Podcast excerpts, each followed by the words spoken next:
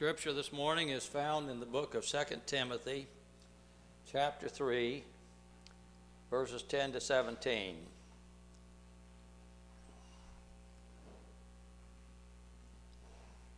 And I know that our church believes this that the Bible is God's Word, but I think it's important in this day and age to repeat that over and let anybody that might be in our realm of influence in our sphere of dealing know that we believe the Bible is God's Word. That uh, it's not just like any other book, that uh, it, is, it is God's directions to us. And certainly there have been things said about the Bible over time that, uh, that when you say the Bible is God's Word, God did not speak every word in the Bible, and that is very true. But God has preserved the words that were spoken and recorded in the Bible so that we can benefit from them. Some of the things in the Bible God did not say, the devil said, but it is God's preserved word to us to show us what has happened and what some choices that were made were bad choices. God has preserved those for us for our benefit, for our, our, admonition, for our warning, so that we will make good choices, turn away from the evil and turn to the good. And certainly there are some things that are in the Bible that are from ancient literature uh, that have been used. Uh, there are some things in, in the recognized canon of Scripture or the books that have been recognized as inspired that are from apocryphal or from non inspired books, but they are there for our, once again, for our learning, for, for our benefit, to help us in our lives. And so, as that, the Bible is God's inspired word to us. And you might be interested, you probably already know, that the word inspired actually means God breathed. God breathed. So, interesting in the Greek language that spirit and wind are the same. Uh, the same word. We talk about pneumatic, that's speaking about air. And that is the word that's used in the Greek for the Spirit. So, of course, there's the Holy Spirit of God, and the Holy Spirit of God is the means or the vehicle by which God's Word has been transported to us. So, when, when we look at various books of the Bible, some uh, we think of uh, as, as Jeremiah, Isaiah. Uh, these were prophets in the Old Testament. Uh, they were vehicles that God used, just as in the New Testament, God used Matthew, Mark, Luke, John. He used Paul the Apostle the letters that Paul wrote to the various churches that were established at that time, God used them to speak to us. So when God breathed the scripture, when God gave us the word, he did not give it in a as it were a rote form that everything is the same because it came from the same person. So if you were to write letters and give them to various people, people would say, Well, I recognize who this is from, from the words they've used, the thought patterns that they have used to process what they are saying. So, when we think about the scripture, God used many different authors. Uh, as I say, I should say scribes. Uh, he is the author, the Holy Spirit is the author. So he used these individuals as vehicles, working through their personalities, through their experiences, but giving them divine guidance and direction so that they could write the things that were what he wanted us to receive. And as such, because God is the author, then we believe that the Scripture has been guarded from essential error.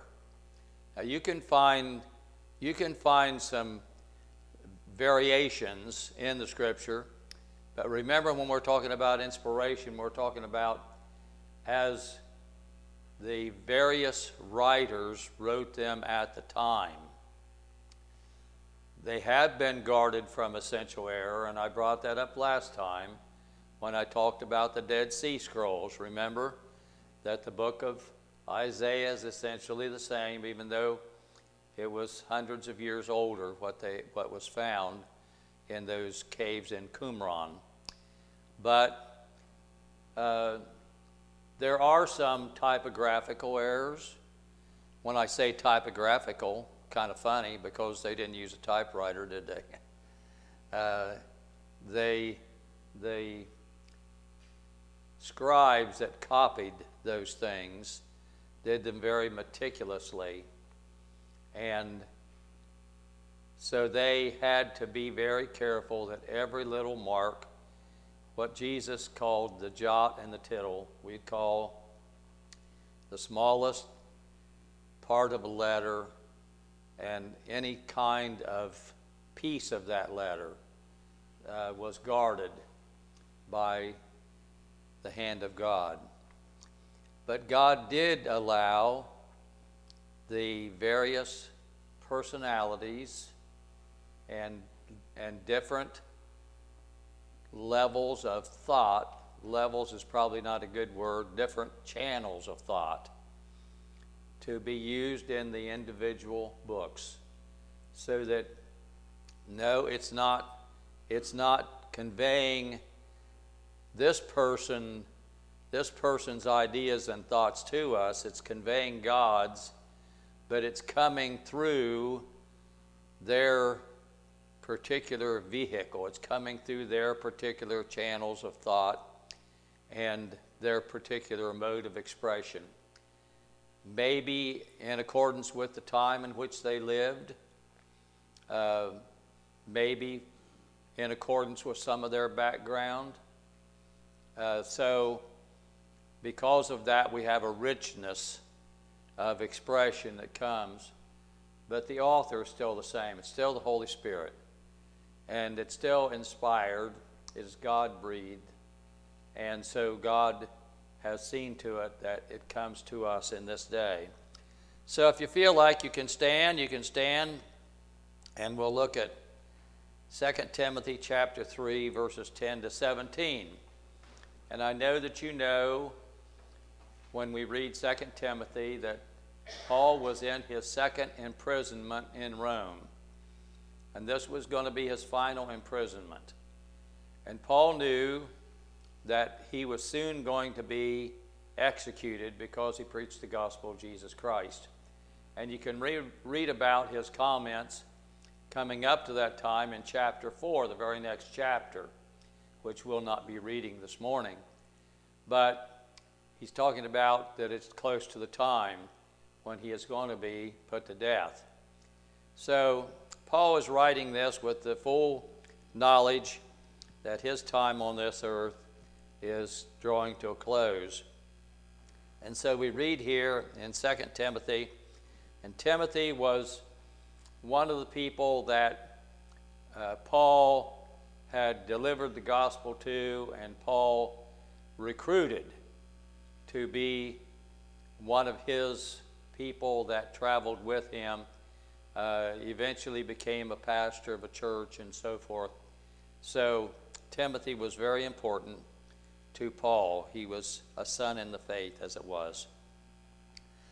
And so he says to Timothy, But thou hast known my doctrine, my manner of life, my purpose, my faith, my long suffering, my charity, my patience, my persecutions, my afflictions, which came unto me at Antioch, at Iconium, at Lystra, what persecutions I endured, but out of them all the Lord delivered me. Yea, and all that will live godly in Christ Jesus shall suffer persecution. But evil men and seducers shall wax worse and worse, deceiving and being deceived. But continue thou in the things which thou hast learned, and hast been assured of, knowing of whom thou hast learned them, and that from a child thou hast known the Holy Scriptures, which are able to make thee wise unto salvation through faith which is in Christ Jesus. All Scripture is given by inspiration of God and is profitable for doctrine, for reproof, for correction, for instruction in righteousness, that the man of God may be perfect thoroughly furnished unto all good works. Lord, thank you for this word this morning. Thank you for what this Bible means to us, for what this Bible has preserved for us. I pray, dear Lord, your blessings upon the continu- continuation of this service. May you guide and guard what I say, dear Lord, that it will be uplifting edifying. It will build people up in the faith. And help us, dear Lord. We pray that we'll sense the presence of Christ continuing on in our service this morning. In Jesus' name we pray. Amen. You may be seated.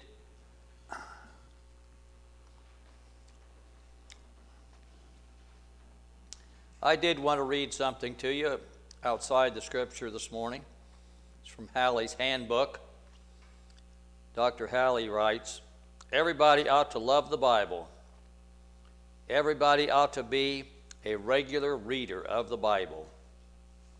Everybody ought to strive to live by the Bible's teachings. The Bible ought to have central place in the life and working of every church and in every pulpit. The pulpit's one business is a simple expository teaching of God's Word. And expository means to teach uh, in a way that explores what the actual Scripture is saying. And then he also wrote the Bible here in Timothy is the one antidote against apostasy and church corruption. Apostasy is to fall away from the true faith.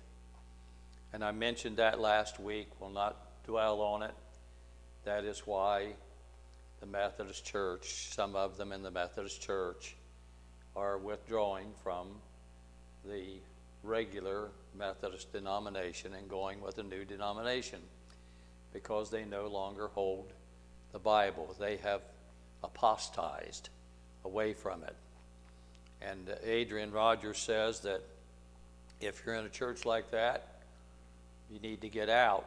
In this case, they're able to get the church under their control, take it away from those that have apostatized away from the true faith.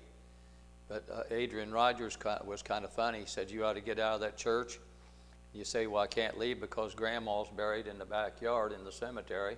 Said if grandma could, she'd get up and leave too. So, the Roman church pushed the Bible aside and brought on the Dark Ages. The Protestant church rediscovered the Bible. And you know it was against the rules for individuals to have the Scripture.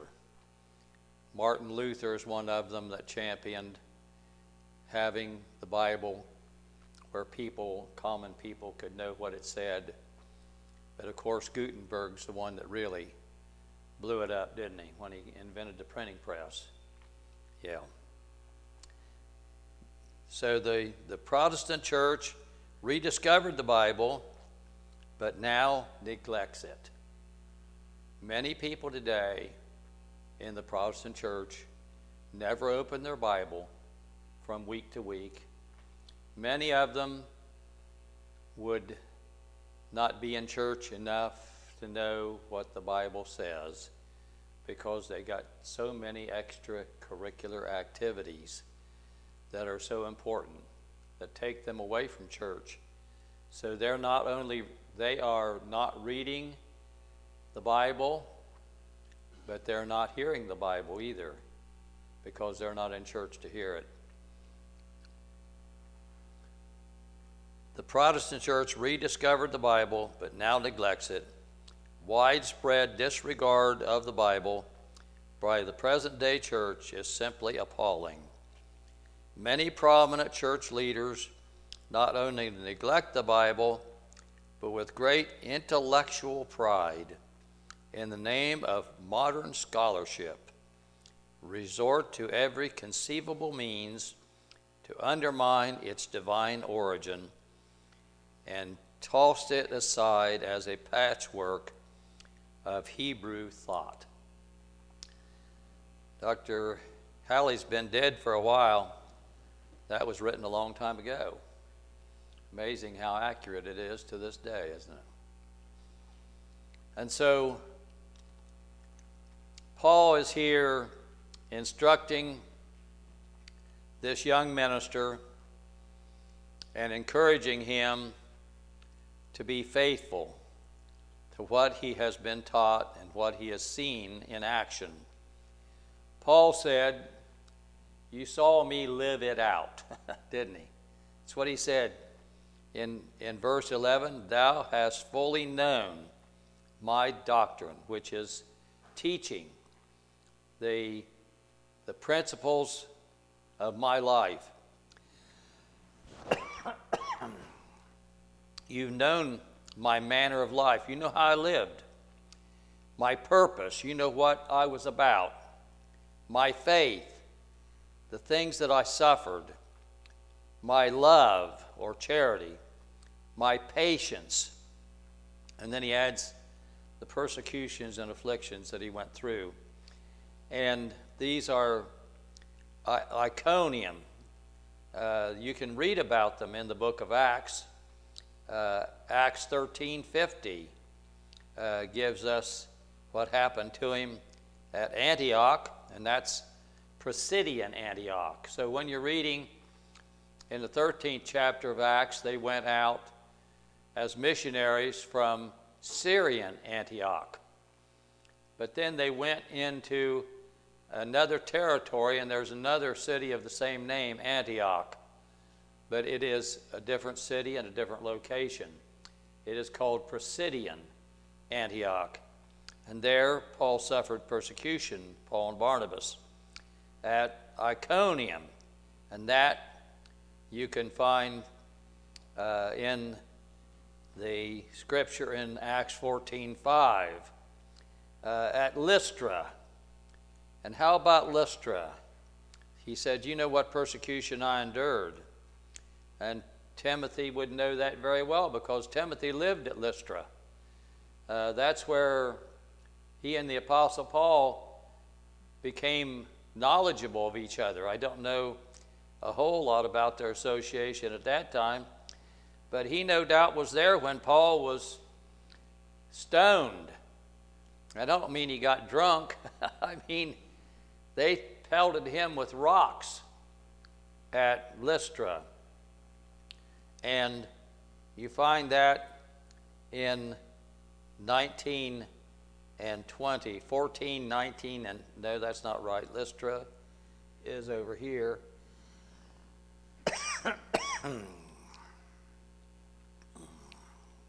yes, 14, 19, and 20 of Acts.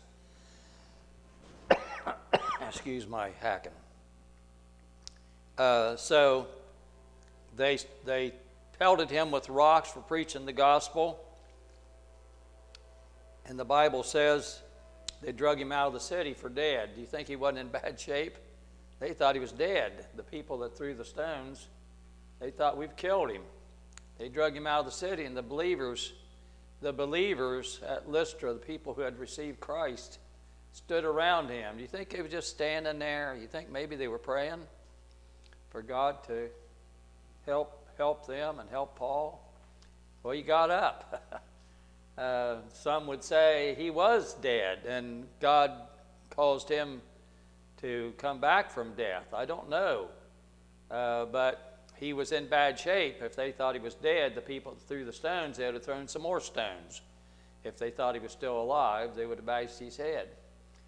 But he got up. He went back in the city and he instructed the believers before he left. And there was Timothy in Lystra. Timothy had a godly mother and a godly grandmother. His father was not a believer. We don't find anywhere that Timothy's father was a believer. So it was up to mom and grandma. And mom and grandma did a great job of keeping Timothy involved in the scripture to know what the scripture said. Mom and grandmother believed in the scriptures and followed the God of the Old Testament. And so the Bible tells us that Paul endured persecutions, and Timothy could testify to that. And so it was a brave young man that saw what happened to Paul, decided to become a, a partner with him in the gospel and preaching knowing full well that he could suffer the same kind of persecution as Paul suffered. So, Paul tells us that things are not going to get any better, that evil men and seducers will wax worse and worse. When you think about that for a minute. It's not just the idea that there's going to be more of them, but it's the idea that they're going away from God like a car in reverse going faster and faster in the wrong direction. Look at how depraved our society has become with drag queens in the libraries and people thinking that little kids should be exposed to this as though it's a normal thing, with uh, all the various things that are attempted to be pushed through and yes, I have to call out Disney. I don't, I, I'm sure Walt Disney would be very disappointed at the people that have taken over the empire of Disney and the things that they are promoting, the things that they are trying to instill in young people's minds as being something that they should seek after. And then the terrible surgeries that are being done today. Uh, we heard of university in, in Tennessee uh, that is promoting uh, surgeries on young people that really don't know what life is all about to change their lives forever, to get mastectomies, uh, to alter their bodies so they can never be normal people, and to cause them to be, as it were, freaks of nature by the time they get through with the, with the surgeries. But Paul says, continue in the things which you have learned, been assured of, and you know who you've learned them from. And then he goes on in verse 15. Says that from a child you've known the Holy Scriptures, which are able to make thee wise unto salvation through faith, which is in Christ Jesus.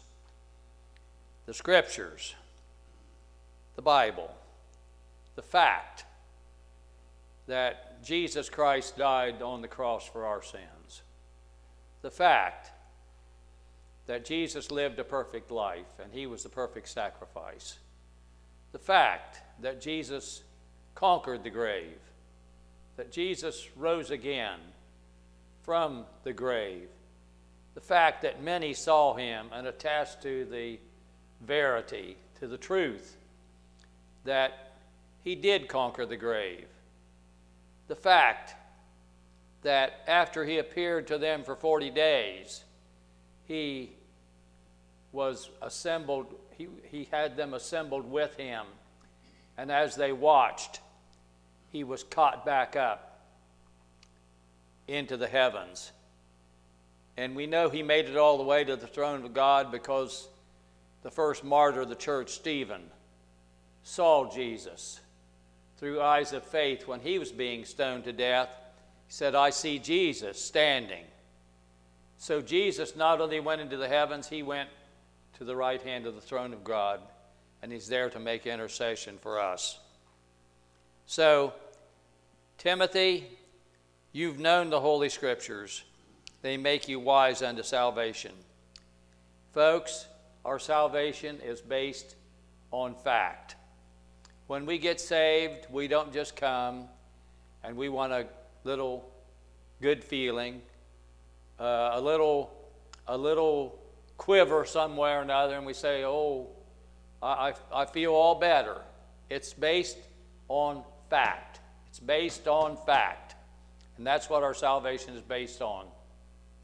Yes. What about the fact? Well, the fact cannot be appropriated to us that Christ is our Savior until our faith takes hold of that to say, I believe that. And that's what the Bible says salvation is based on. That is based on the, on the fact that our faith has made contact with that to say, I believe it. Now, there used to be a saying, uh, God said it, I believe it, and that settles it. But it's already settled whether you believe it or not, just not settled in your life. Because God said it, and it's true. But blessed be God, if we believe it, then we're the beneficiaries, aren't we? Then we get, we get the blessing of it because then we believed what God did. We believe what happened through Christ's death that's made available to us. And so our faith makes contact with the fact. And we say, I want Christ as my Savior. I want to follow Christ. Well, what happens when the feeling fades? You no longer feel the high of salvation. And it is a high because it's a great relief. It's like you're carrying a heavy load, your sins, and you know you're headed for hell.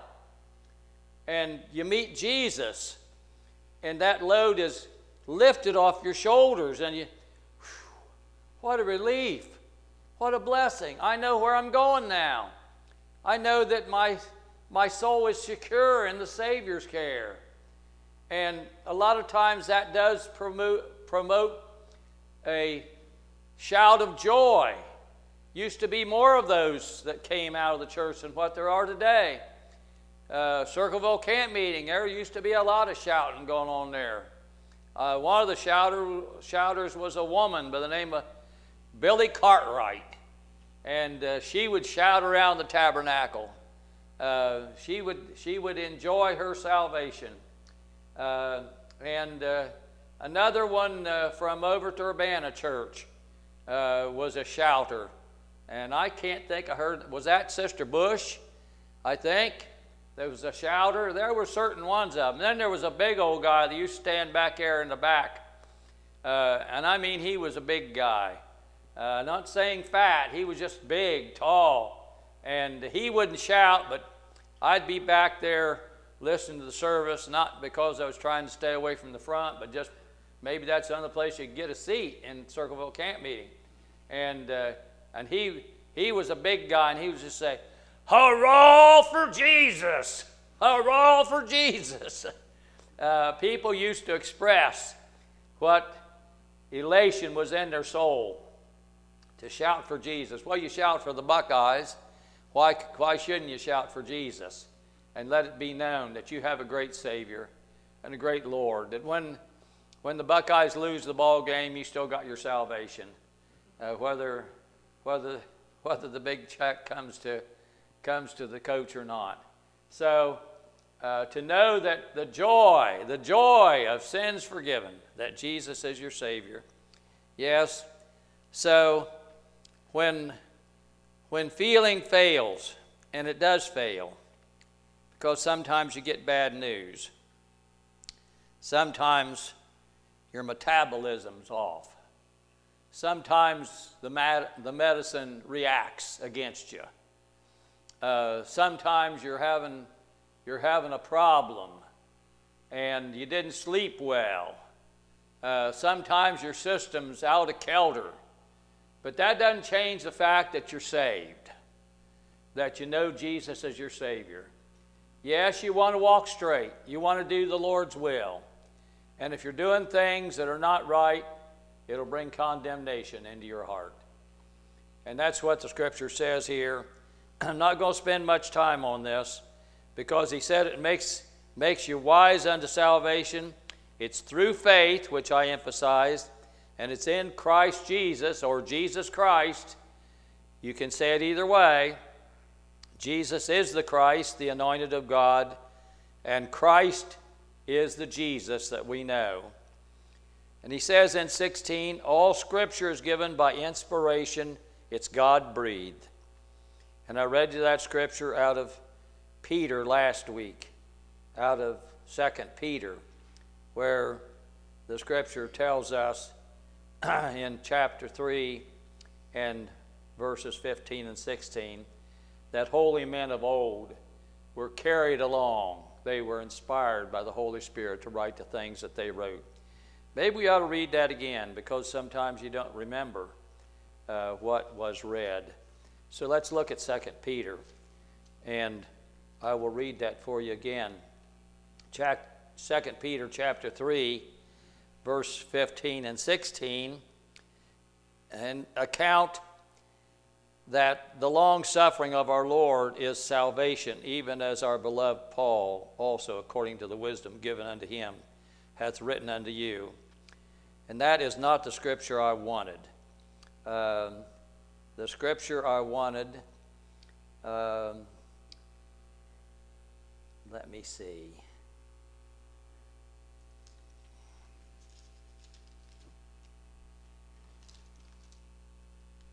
Okay, it's in chapter 1. That I was going to read to you to prove that Scripture being written at that time was received as inspired. Uh, in, in 121 of 2 Peter, well, let's start at 20. Knowing this first, that no prophecy of the Scripture of, is of any private interpretation. It was not people writing it down saying it was from God when it was God moving to do it. For the prophecy came not in old time by the will of man. You see what I said? It's not because somebody said, I'm going to write this and say God said it. Did not come by the will of man but holy men of God spake as they were moved by the Holy Ghost. Holy men of God spake as they were moved, as they were like a sailboat driven by the wind, the Spirit, as they were moved by the Holy Spirit, by the wind of heaven. They were moved by that. And so, yeah, we had a little a little problem there, didn't we? I didn't have the right scripture, but I found it for you. So it's there. So uh, it's given by inspiration of God, is profitable for doctrine, which is teaching.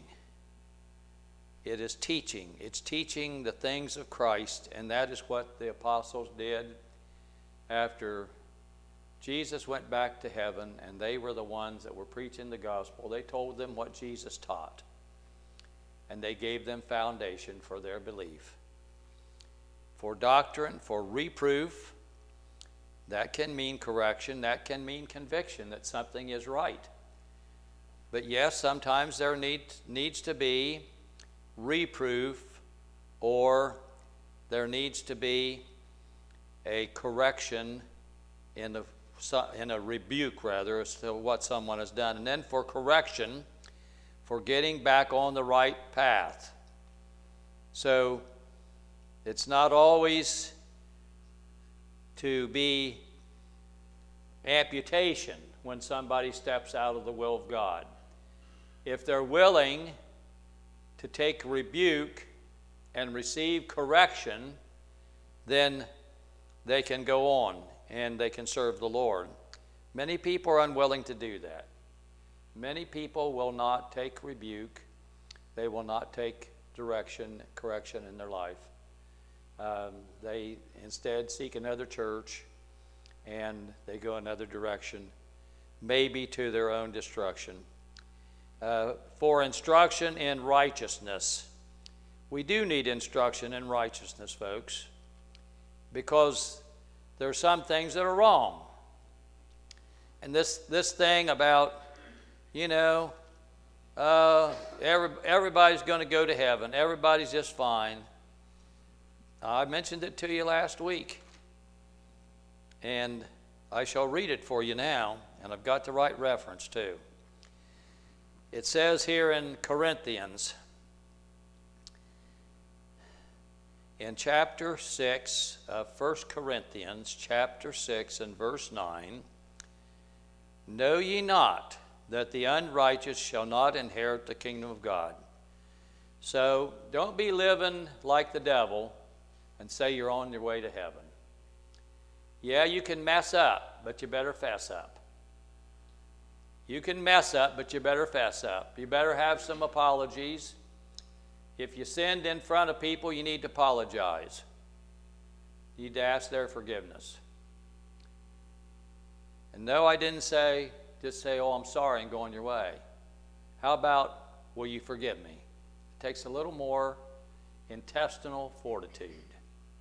It's what we used to call, which is uncouth, guts.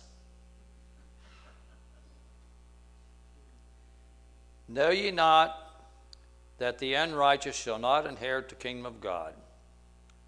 And there's all kind of ways to get around that verse. You'd be surprised the semantics or the language tricks that are pulled by people that want to say you can sin every day and live however you want and still go to heaven. They do a lot of language tricks. But here it's very clear black print on white paper on my Bible. And it says, Know ye not that the unrighteous shall not inherit the kingdom of God? Be not deceived, neither fornicators. That can be people having sex outside of wedlock, or it can be adultery. It's used both ways in the scriptures. Nor idolaters. Well, we don't have any idolaters in this day. Yes, we do. People bow down for their money, don't they? They serve their sports. Uh, other things have first place over God. Anything that takes priority over God is an idol. Nor adulterers. So there now you have fornicators and adulterers, which would talk about unfaithfulness in marriage. Nor effeminate.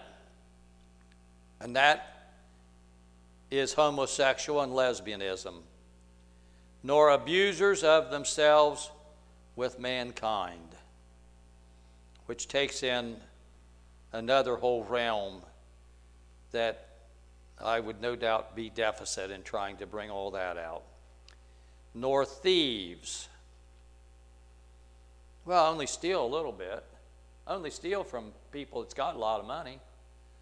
Uh, you know, I, I I'm not really a thief. I, I just picked up some stuff on the job and took it home. well, I could give you some illustrations of that, but I won't. Nor covetous. To covet is to have idols, isn't it? Say, I want this. This is, this is worth more to me than is the other person. Nor drunkards, nor revilers nor extortioners. Extorting stuff, you can, you can extort the government. You're guilty before God.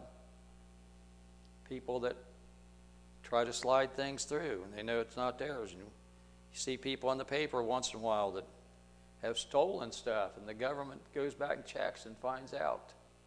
They've done it by extortion. They've made false claims against Medicare, against uh, the COVID money that was available, and so forth. Nor extortioners shall inherit the kingdom of God. Wow, that shuts us all out, doesn't it? Paul, you, you've slammed the door now. None of us can get in. But he goes on. And such were some of you. Do you think some of them confessed to Paul and said, I used to do this or that? Paul said, Such were some of you. But you are washed, but you are sanctified. You've been set apart. But you are justified in the name of the Lord Jesus and by the Spirit of God. Wow, that's through verse 11. What a, what a scripture we have received there. How about uh, over in Ephesians? See, they say, well, they just preach a bunch of generalities today. Nobody names anything. Well, there the preacher's named a few things, hadn't he? Just named what's in the Bible. And if the Bible's our rule of faith and practice, we need to live by it. It says, um,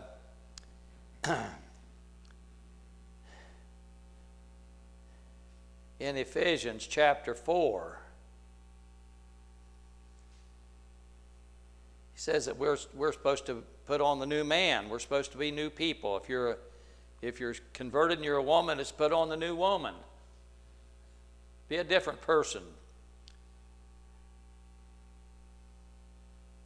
He says in verse 19 that some are past feeling who've given themselves over unto lasciviousness which is following after lust, to work all uncleanness and greediness. But ye have not so learned Christ, if so be that ye have heard him and have been taught by him, as the truth is in Jesus. Well, we didn't know that Jesus taught that. We, we never read the Bible. We didn't know what was in there.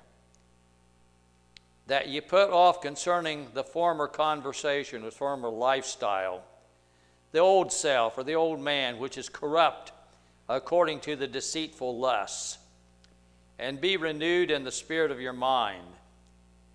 And that you put on the new man, which after God is created in righteousness and true holiness.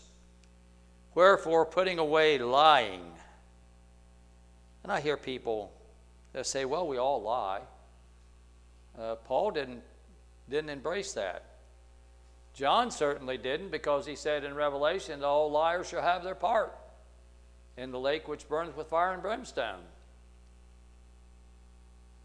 Wherefore, putting away all lying, let every man speak, let every man speak. Let's try that again. Wherefore, putting away lying, speak every man truth with his neighbor. For we are members one of another. Well, what if somebody gives you something and you don't like it?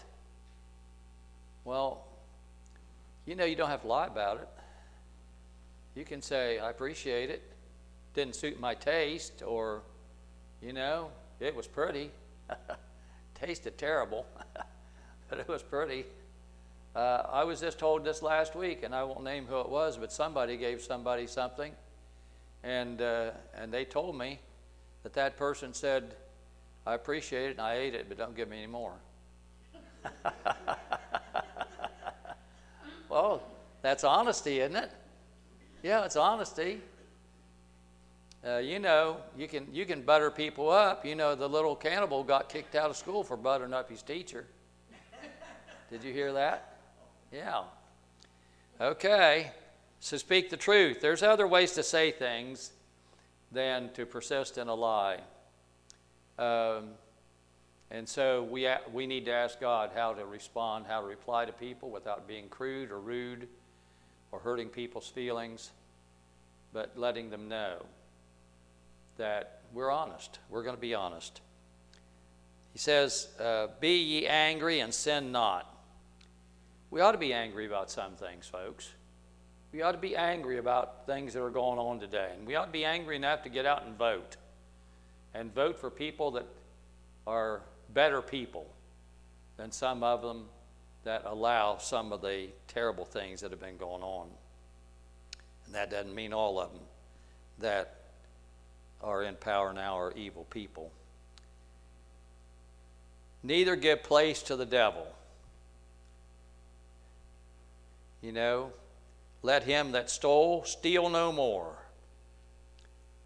but rather let him labor working with his hands the thing which is good, that he may have to give to him that needeth. You heard about the fellow that they asked him what he was doing. He said he was spotting steel. He said, I spot it in the daytime and steal it at night. So, steal no more, Paul says. How about this one? Let no corrupt communication proceed out of your mouth, but that which is good to the use of edifying, that it may minister grace unto the hearers. Corrupt communication, what is that? Vulgar expressions, cursing, using, using God's name in a, in, an, in a disrespectful, unholy way. And grieve not the Holy Spirit of God, whereby you're sealed unto the day of redemption. How about verse 31? Let all bitterness and wrath and anger and clamor and evil speaking. There you're talking about other people. Evil speaking doesn't necessarily mean doesn't necessarily necessarily mean corrupt communication. It's just evil speaking. Be put away from you with all malice, with all hard feelings, malice, anger against people. And be ye kind one to another, tender hearted, forgiving one another, even as God for Christ's sake hath forgiven you. Wow. Hard to live up to some of those things, isn't it? It is. But as people of God, this is our book, folks. This is, this is the rules. And, you know, sometimes it's a, it's a shame we get a new piece of equipment and we don't even read, read how it works. Uh, you know, you get a new iPhone or you get a whatever, Android or whatever they have. I don't have that. All I got is a flip phone. But some people don't know how that stuff works.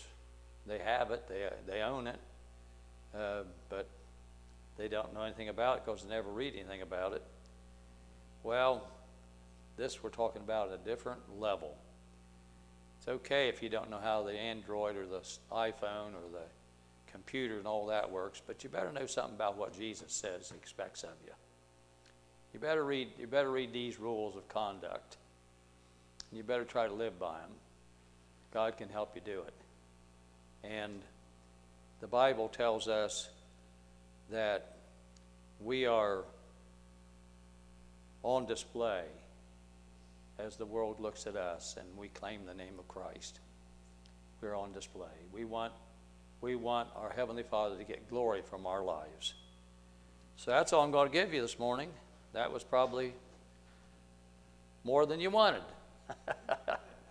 yeah, like the old guy that was sitting there and he had his ear, had his hand cuffed up to his ear, and, the fellow said, it was preaching, he said, You want me to speak a little louder so you can hear better? He said, He said, No, no, no. I'm not doing what I'm hearing now. so, so stand with me if you would.